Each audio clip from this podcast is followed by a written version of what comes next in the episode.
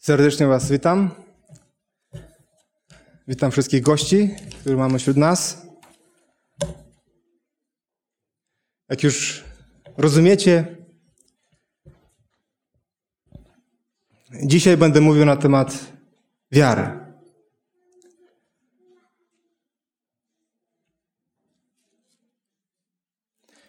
Kiedy czasami słyszę ludzi mówiących o wierze, przedstawiających o tym, jak, jak oni wierzą. Czasami jest to piękne, a czasami mam mieszane uczucia. Ja dzisiaj będę chciał przedstawić, na tyle, mi się uda, przedstawić, w jaki sposób Pismo Święte przedstawia wiarę. Wiecie, my niekiedy myślimy, Właśnie, że wiara jest czymś, co jest mistyczne. Jest coś, co jest trudne do osiągnięcia. I niekiedy po to, żeby wierzyć, na przykład, niektórzy idą nawet do klasztoru. Bo chcą naprawdę wierzyć. Chcą naprawdę się oddać Panu Bogu. Tylko czy czasami my niewłaściwie rozumiemy, czym rzeczywiście jest wiara. Tak kiedy patrzymy praktycznie w naszym życiu, jak jest, kiedy patrzymy, jak przedstawia Pismo Święte, to naprawdę jest to proste. Naprawdę nie ma nic skomplikowanego. Zresztą jak większość nauk z Pisma Świętego. Wszystko da się wytłumaczyć nawet dziecku. I tak samo właśnie jest z wiarą. Ja bym, ja bym powiedział, że wiara jest patrzeniem na rzeczywistość z perspektywy Boga. Patrzenie na otoczenie, patrzenie na nas samych, patrzenie na bliźniego, patrzenie na ludzi, których spotykamy na co dzień z perspektywy Boga. Powiedzcie mi, czy to jest możliwe? Jak wam się wydaje? Jest to możliwe? Przez wiarę. No właśnie. I znowu komplikujemy sprawę. W jaki sposób jest możliwe, abyśmy patrzyli na ten świat nasz ze strony Boga, oczami Boga? W jaki sposób możemy to zrobić? Wiecie, my mówimy, że punkt widzenia jest zależny od punktu siedzenia, prawda? Czyli jeżeli patrzymy z tej perspektywy, to tak widzimy. Jak z drugiej perspektywy, to zupełnie inaczej widzimy. Wiecie, to samo wydarzenie może być opowiadane przez dwie różne historie. Czasami tak dziwne, tak dziwnie różnią się ze sobą te historie, że tak jakby nie było to samo wydarzenie. I to dokumentują historycy, prawda? Że dane wydarzenie historyczne tak różnie może być zinterpretowane. Wiecie, ten świat, który jest wokół nas, on jest tu w naszej głowie. My tworzymy ten nasz świat. To nie jest ta rzeczywistość, którą my ją widzimy. Ta rzeczywistość jest tu w naszej głowie. To otoczenie, które nas jest, to jest to, co jest w naszej głowie. Pytanie jest, jak to jest możliwe, aby patrzeć na tą rzeczywistość oczami Boga. I może właśnie pierwszą definicję, którą znajdujemy, może jeden z najbardziej wyraźnych o wierze, to jest ten tekst, który, który cały czas jest czytany. W liście do Hebrajczyków, 11 rozdział, i tu będziemy może więcej czytać. Zobaczcie pierwszy werset. Wiara jest pewnością tego, czego się spodziewamy. Wiara jest pewnością tego, czego się spodziewamy z perspektywy Boga, że ma nadejść. Wiara jest przeświadczeniem o tym, czego nie widzimy. Czyli jest, wiara jest coś innego, niż my widzimy naszymi oczyma. I kiedy patrzymy potem dalej, że wszakiej zaświadczają przodkowie chlubne świadectwo. Czyli w Piśmie Świętym mamy pokazane przykłady, w jaki sposób ludzie wierzyli. I tu w 11 rozdziale pokazane, pokazane są bohaterowie wiary, czyli osoby, które wykazały wiarę. Inaczej mówiąc, osoby, które widziały, patrzyły na rzeczywistość inaczej niż my widzimy jako ludzie, a patrzyli z perspektywy Boga. Bo to patrzy tak, bo jest przeświadczeniem o tym, czego nie widzimy. Może tak ogólnie, bo, bo, bo mogą, mógłbym podać naprawdę sporo przykładów z Pisma Świętego, kiedy właśnie wiara do tego się odnosi. Pamiętacie może historię Elizeusza, jego sługi, kiedy udali się do miasta, udali się y, i byli w Dotanie, mieście Dotan, zostali okrążeni przez wojska aramejskie. Pamiętacie tę historię? I sługa widział, że już jest koniec.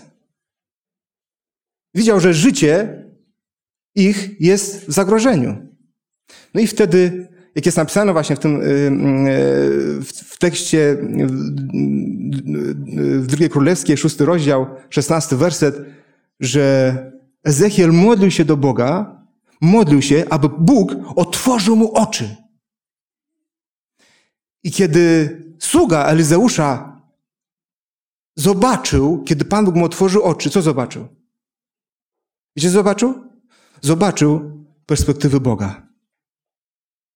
I był w szoku, bo zrozumiał, że nie my jesteśmy w zagrożeniu, to oni są w zagrożeniu, w prawdziwym zagrożeniu. A potem Elizeusz się modlił i oślepił wszystkich, którzy to otoczyli miasto. Wiecie, jak wygląda perspektywa Boga? Wygląda zupełnie inaczej, niż my sobie wyobrażamy. Ale największe zagrożenie dla nas w takim życiu z Bogiem, tak, w cudzysłowie mówię z Bogiem, bo to nie jest życie z Bogiem, właśnie kiedy patrzymy na rzeczywistość z naszej perspektywy, przez nasze oczy. Bo wtedy, kiedy tak patrzymy, to robimy to, co jest w naszej głowie. To, w jaki sposób my widzimy. I kiedy czytamy na przykład Księdze Sędziów, tam jest 17 rozdział, 6 werset, jest napisane tak. Może będę czytał z innym, w innym przekładzie, nie, nie, nie Biblii Warszawskiej. Za dni owych nie było króla w Izraelu i każdy czynił to, co było słuszne w jego oczach. Czyli ten tekst pokazuje, że wtedy, kiedy w Izraelu nie było króla, to każdy robił dogodnie, co mu się chciało. Jak my czasami mówimy, mówimy że człowiek to, co ma w głowie, to dokładnie to czyni. Czy czasami nie jest w naszym życiu z Bogiem? My deklarujemy, że żyjemy z Bogiem, ale w zasadzie cały czas żyjemy w naszym świecie. W kompletnym naszym świecie. Te problemy nasze rozwiązujemy naszymi siłami, naszymi metodami. Patrzymy na ludzi z naszej perspektywy. Stąd na przykład pojawia się pycha, duma, rywalizacja i nie będę wymieniał. Dalej. Wiesz dlaczego? Dlatego, że nie widzimy tak, jak Pan Bóg widzi. A Pan Bóg mówi, słuchajcie, ja jestem święty. I wy musicie być święci, jak ja jestem święty. Ja jestem dobry. I wy musicie być dobrzy, tak jak ja jestem dobry. Tak Pan Bóg mówi, prawda? Czyli Pan Bóg mówi, słuchaj, jeżeli ty chcesz być ze mną w raju, to musisz patrzeć na rzeczywistość z mojej perspektywy. Tak Pan Bóg mówi. Nie łudź się. Pan Jezus powiedział, nie, nie ci, którzy mówią, Panie, Panie, tylko wejdą do Królestwa Niebios. Nam się wydaje, że przychodzimy na nabożeństwie i deklarujemy się być chrześcijanami, to już będziemy w niebie? Albo jesteśmy już jedną nogą w niebie? Nic bardziej mylnego. Nic bardziej mylnego. Wiecie, gdzie jest przedstawiona najlepiej perspektywa Boga? W jaki sposób Pan Bóg widzi ten świat? W Piśmie Świętym. Tak. W Piśmie Świętym jest poka pokazana perspektywa Boga. I kiedy badamy Pismo, nie czy badamy Pismo Święte, naprawdę czytamy Pismo Święte, to wtedy otwierają się nasze oczy i nagle zaczynamy widzieć, przez Ducha Świętego zaczynamy widzieć perspektywy Boga. Powiedzcie mi, ile czasu my spędzamy, abyśmy patrzyli na rzeczywistość z perspektywy Boga dziennie? Ile? Ile się modlimy, aby Pan Bóg otworzył przez Ducha Świętego nam oczy, byśmy popatrzyli na nasze otoczenie oczami Boga? Ile? Bo Pismo Święte mówi o prawdzie. Jaka jest rzeczywista prawda, jaka, jaka jest prawda o mnie, kim ja jestem. Jezus mówi, że On jest drogą i prawdą i życiem. Tylko On. Jak poznacie prawdę, to prawda was wyswobodzi. W życiu Jezusa autorstwo White jest zapisane bardzo ciekawe słowa. Słuchajcie. Na sądzie ostatecznym zostaniemy potępieni nie z powodu popełnionych omyłek, ale za to, że zlekceważyliśmy zesłane z nieba możliwości poznania, czym jest prawda. Ciekawy tekst? Jak wam się wydaje? Wiecie, my często myślimy, o, jak ja powinienem właściwie się zachować. Że będziemy dawać sprawozdania z naszych uczynków. Owszem, to jest prawda. Ale wiecie, to, za co rzeczywiście będziemy osądzeni na sądzie ostatecznym. Z tego, że Pan Bóg codziennie puka do Twoich drzwi i chce Ci pokazać prawdę najpierw o Tobie samym, o mnie samym, a potem otworzyć Ci oczy i popatrzeć na rzeczywistość z perspektywy Boga. A kiedy Ty zamykasz oczy i nie chcesz widzieć tę rzeczywistość Boga, pamiętaj, za to będziesz dawał sprawozdanie na sądzie ostatecznym. Za to, za nic innego, naprawdę. Za to, kiedy tracę czas. Za to, kiedy lekceważę Go z Ducha Świętego. Za to, bo On, bo Duch Święty chce otwierać nam oczy na moją rzeczywistość, na rzeczywistość Boga. Duch Święty chce, to zrobić. I to jest mój i Twój problem dzisiaj. Księdze Ozeasza w czwartym rozdziale, w szóstym wersecie jest zapisane takie słowa. Lud mój ginie, gdyż brak mu poznania. A potem dalej czytamy w szóstym rozdziale, w szóstym wersecie.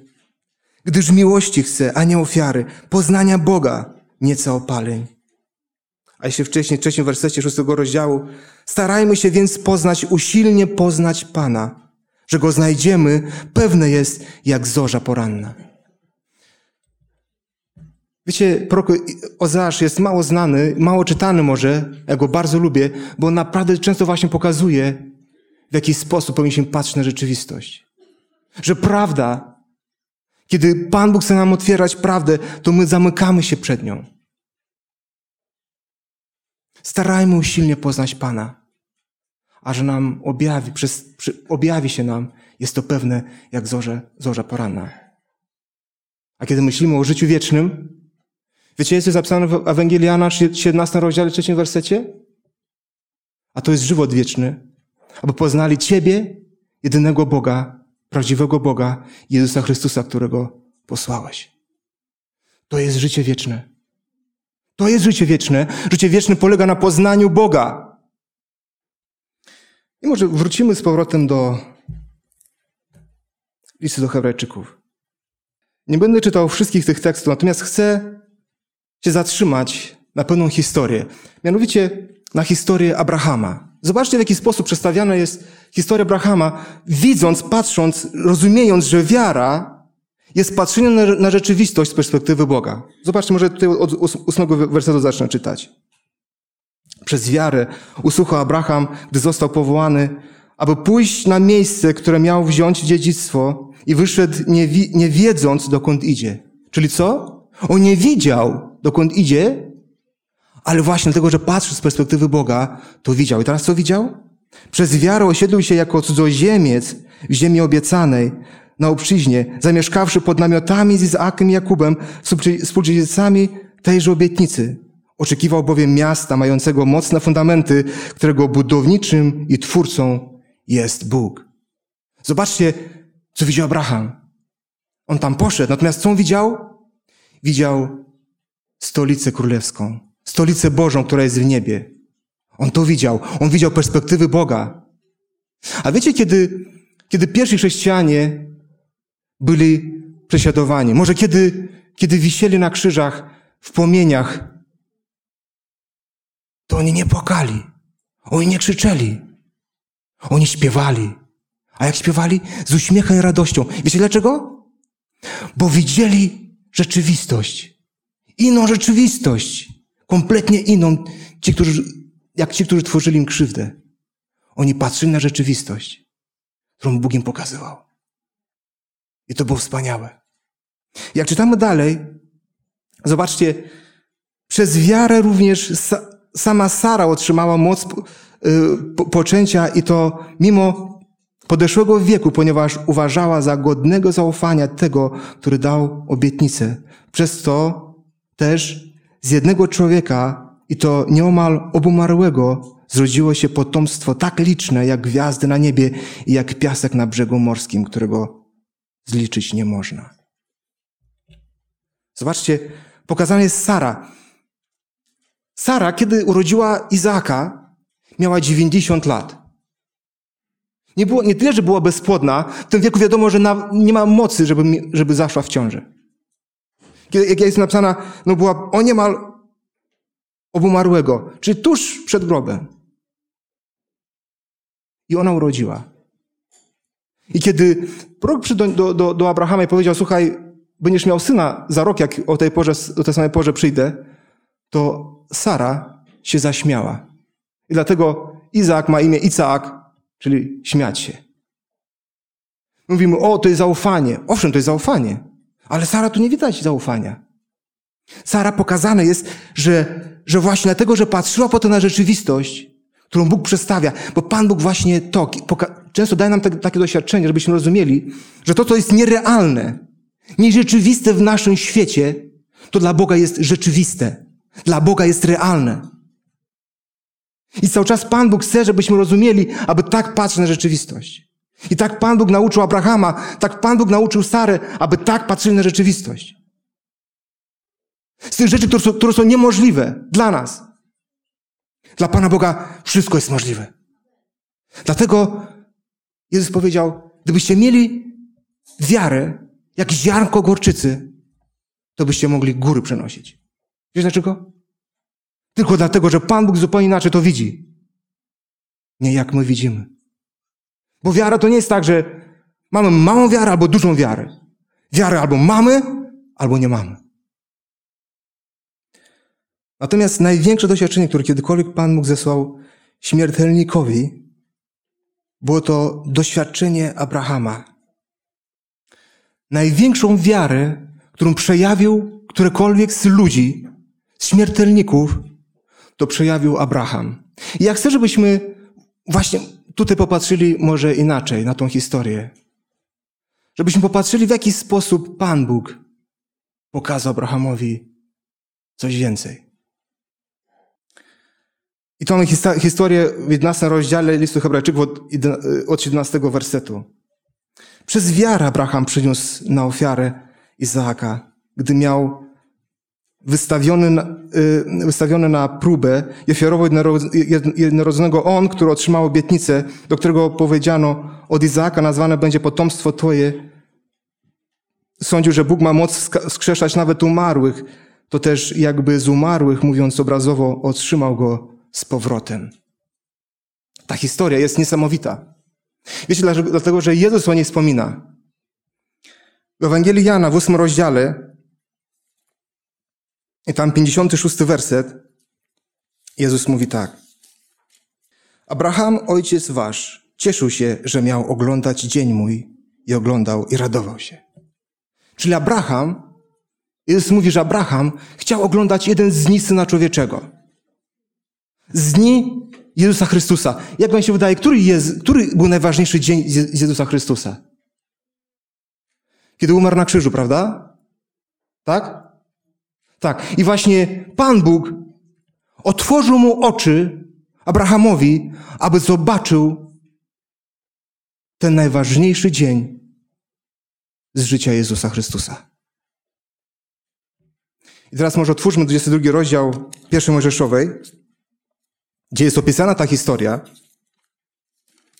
Nie będziemy jej w całości czytać, bo, bo nie mamy czasu na to, ale, ale chciałbym, żebyśmy zatrzymali się na tych najważniejszych wersetach. Może od, y, od siódmego wersetu. I rzekł Izaak do ojca swego Abrahama, tak, ojcze mój, a ten odpowiedział, oto jestem, synu mój Izaak. I rzekł, oto ogień nie trwa, a gdzie jest jagnię na całopalenie? Abraham odpowiedział, Bogu patrzy sobie jagnię na całopalenie, synu mój. I po, poszli obaj razem. A gdy przybyli na miejsce, o którym mu Bóg powiedział, zbudował tam Abraham ołtarz, ułożył drwa, potem związał syna swego Izaka i położył go na ołtarzu, na drwach. Wyciągnął Abraham swoją rękę i, i wziął nóż, aby zabić syna swego. Lecz anioł pański zawołał nań z nieba i rzekł, Abrahamie, Abrahamie. A on rzekł, oto jestem, oto ja. Tutaj pokazane jest, że Izaak ma problem. No bo są drwa, ogień, wszystko jest, ołtarz już, już stoi, a nie ma jagnie. jagnie. Nie ma ofiary. No i wtedy Abraham powiedział, słuchaj Izaak, Pan Bóg zaopatruje nas też w, ofiar w ofierze, w ofiarę. Pan Bóg będzie dbał o ofiarę. I wiecie, Izaak potem zrozumiał, kiedy, kiedy dali ofiarę, nie było, zrozumiał, że chyba on jest tą ofiarą. I kiedy Abraham już był naprawdę stary, miał około może 100, 100, 120 lat, a Izaak był młodym chłopcem, który miał około 20, może 22 lat. I powiedzcie mi, jak taki staruszek związał takiego krzepkiego chłopca? Było to możliwe? Tylko wtedy, kiedy na, naprawdę ten syn poddał się, aby, się, aby Abraham go związał. Dlatego to doświadczenie jest nie tylko doświadczenie Abrahama, to jest tak samo doświadczenie Izaaka. I czytamy dalej, i rzekł, nie podnoś ręki na chłopca i nie czyń mu nic, bo też wiem, że boi się Boga, gdyż nie zgardziło się ofiarować mi jedynego syna swego. A gdy Abraham podniósł oczy, ujrzał za sobą barana, który rogami łykał się w, w, w krzakach. Poszedł e, wtedy Abraham i wziąwszy barana, złożył go na całopalenie zamiast syna swego. I nazwał Abraham to miejsce Pan zaopatruje. Dlatego mówi się po dziś dzień na górze Pana jest zaopatrzenie. Zobaczcie te słowa, które, są, które były powiedziane wcześniej w siódmym i, i ósmym wersecie, kiedy Abraham powiedział, Pan Bóg zaopatruje Izaaku ofiarę, Pan zaopatruje nas w ofiarę, to tu widać rzeczywiście tak Pan Bóg zrobił. Pan Bóg przygotował ofiarę, która miała, miała być złożona na miejsce Izaaka. I Izak zrozumiał, zrozumiał, że darowane mu było życie przez Boga. Ale ktoś musiał jednak na tym ołtarzu umrzeć. Wiecie, co przeżywał Abraham? Powiedzcie mi, kto bardziej przeżył w tym doświadczeniu? Abraham czy Izaak? Abraham? Tak? Jesteście pewni? Jestem pewny, że Abraham wolałby umrzeć dziesięć razy, może tysiąc razy na miejscu swojego syna, niż przeżyć to wszystko. Niż sam miałby zabić swojego syna. Jestem tego przekonany. Bo naprawdę go kochał. Naprawdę. I wiecie, kiedy my patrzymy na, na śmierć Chrystusa, to wiecie, o kim rzeczywiście jest historia śmierci Chrystusa na krzyżu? Jest historia o Jego Ojcu w niebie, który by wolał umrzeć zamiast Chrystusa może tysiąc razy, zamiast patrzeć na to, jak umiera Jego Syn. który go tak umiłował. W księdze Izajasza w 53 rozdziale, kiedy przedstawiona jest śmierć Chrystusa, tam jest napisane, że czwarty werset, lecz on nasze, nasze choroby wniósł, nasze cierpienia wziął na siebie, a my mniemaliśmy, że jest zraniony przez Boga, zbity i męczony, lecz on zraniony jest za występki nasze, starte za winy nasze, ukarany został dla naszego zbawienia, jego ranami jesteśmy leczeni. Wszyscy jak owce zbrądziliśmy, każdy z nas na własną drogę zboczył, a Pan jego dotknął karą za winę nas wszystkich. Pan go dotknął karą. Wiecie, Bóg to zrobił. Tak jak, jak Abraham zrobił, miał zabić swego syna, właśnie pokazane jest, że Bóg to zrobił, bo On utrzymuje życie każdego człowieka w swojej ręce. To Pan Bóg robi. Powiedzcie mi, jeżeli Bóg był w stanie dokonać takiego czynu za ciebie, powiedz mi, jaką ty masz wartość? Nie w Twoich oczach, jak mówiliśmy dotąd. Nie w Twoich oczach, w oczach Boga. Powiedz mi, jaką Ty masz wartość? W oczach Boga. Z perspektywy Boga, kim Ty jesteś dla Niego? Drogi? Cenny? Najcenniejszy? To za mało. Wiecie, kim jesteś? Z perspektywy Boga? Jaką masz wartość? Masz wartość taką, jaką ma Chrystus. W oczach Boga to masz wartość ponad wszystko. Masz wartość Boga. Czy ty zdajesz sobie, sobie z tego sprawę? Czy ty zdajesz z tego sprawę? Wiecie, czasami tak patrzę na niektóre kobiety, to tak patrzą, jak wyglądają. Może nie tak, jak było, kiedy było 20 lat. I ocena od razu w dół. Kiedy ubiera sukienkę, która kupiła pół roku temu i nagle się nie mieści, to tragedia. I tak samo patrzę na niektórych mężczyzn, kiedy już nie wyglądają tak jak kiedyś, kiedy może brzuch im rośnie, a nie daj Boże, by miały już siwe włosy, to kompletna tragedia. I wtedy ocena idzie w dół. Ale Pan mówi, słuchaj, człowieku, jak ty patrzysz? Patrzysz w lustro i co widzisz? Czy ty widzisz człowieka, który Pan Bóg odkupił? Czy ty widzisz, jaką ty masz wartość w oczach Boga. A my jak często, my jako chrześcijanie, tak bardzo obniżamy naszą wartość. Ten White napisał tak w życiu Jezusa. Bóg nie pochwala, gdy, gdy ludzie mają zbyt mało szacunku dla siebie samych. Pragnie, aby Jego wybrani spadkobiercy cenili siebie samych odpowiednio do wartości, którą sam im nadał.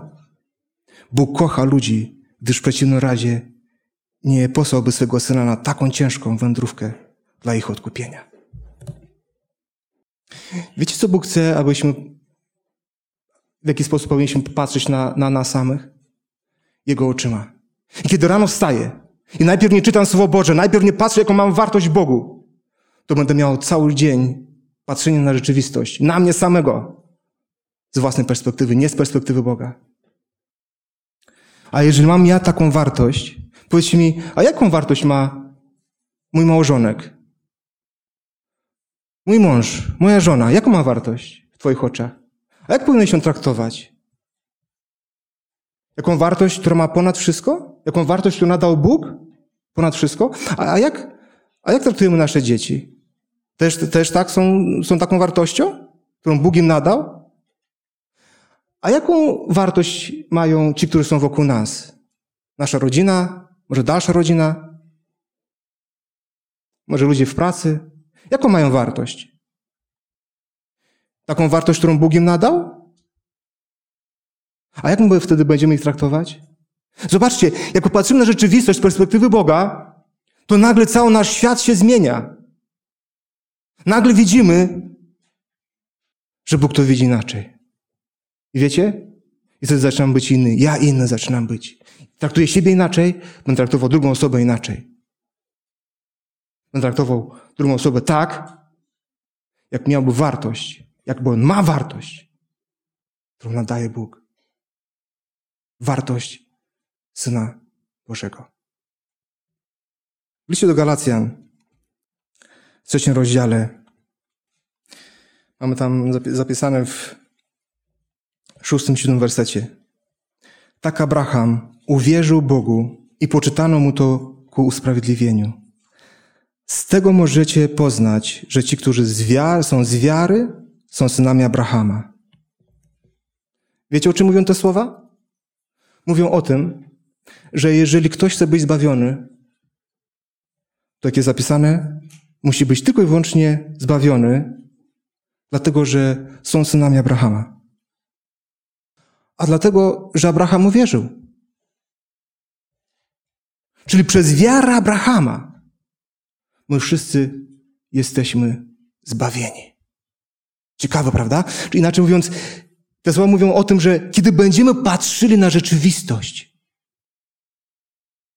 z perspektywy Abrahama, z perspektywy historii Abrahama, jest mowa tylko o tej historii, bo zaraz wam o tym będę mówił, że właśnie o, tym, o tej historii chodzi. Kiedy będziemy patrzeć na rzeczywistość z perspektywy Abrahama, kiedy on oddał, kiedy przyniósł swojego syna, jednorodzonego syna, o syna obietnicy, syna, który urodził Sara, kiedy miał 90 lat, kiedy naprawdę już nie było rzeczywistości innej dla Abrahama.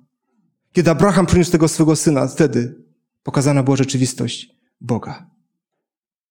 I jeżeli chcemy być zbawieni, to tylko wtedy, kiedy będziemy synami Abrahama. Tylko wtedy, kiedy przez wiarę Abrahama dostąpimy synostwa Abrahama. Zwracając do, do pierwszej Mojżeszowej, 22 rozdziału,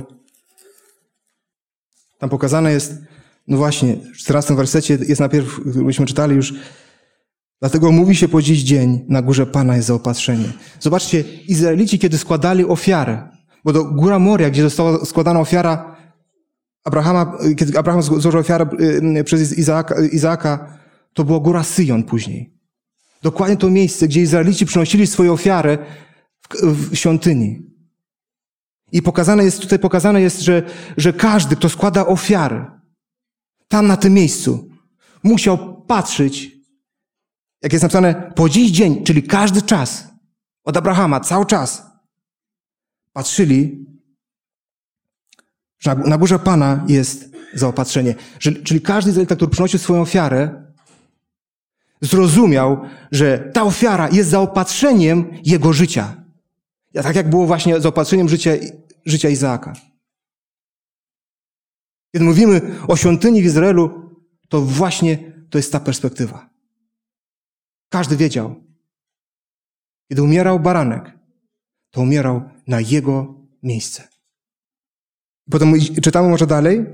Potem zawołał anioł pański y, y, powtórnie z nieba na Abrahama, mówiąc, przysiągał na siebie samego, mówiąc, mówi Pan, ponieważ to uczyniłeś i nie zgardziłeś się ofiarować mi jedynego syna swego.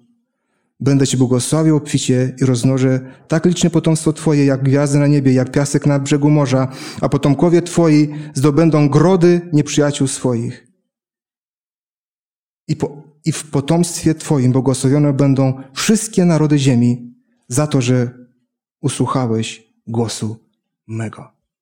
Te słowa właśnie pokazują dokładnie, że w, w Abrahamie zostaną błogosławione z tego właśnie doświadczenia wszystkie narody świata.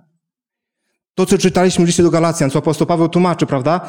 Czyli tylko i wyłącznie przez to, kiedy, kiedy jesteśmy synami Abrahama, dostępujemy zbawienia. I może na koniec chcę, byśmy wrócili do, do mm, Ewangelii Jana, ósmego rozdziału, gdzie Jezus mówi właśnie tam o Abrahamie. 39 werset. Odpowiadając, rzekł mu, Ojcem naszym jest Abraham. Jezus im rzeczy, jeżeli jesteście dziećmi Abrahama, spełniajcie uczynki Abrahama. Czyli Jezus powiedział, że jeżeli chcecie być dziećmi Abrahama, rzeczywiście dziećmi Abrahama, to musicie uczynić uczynki Abrahama.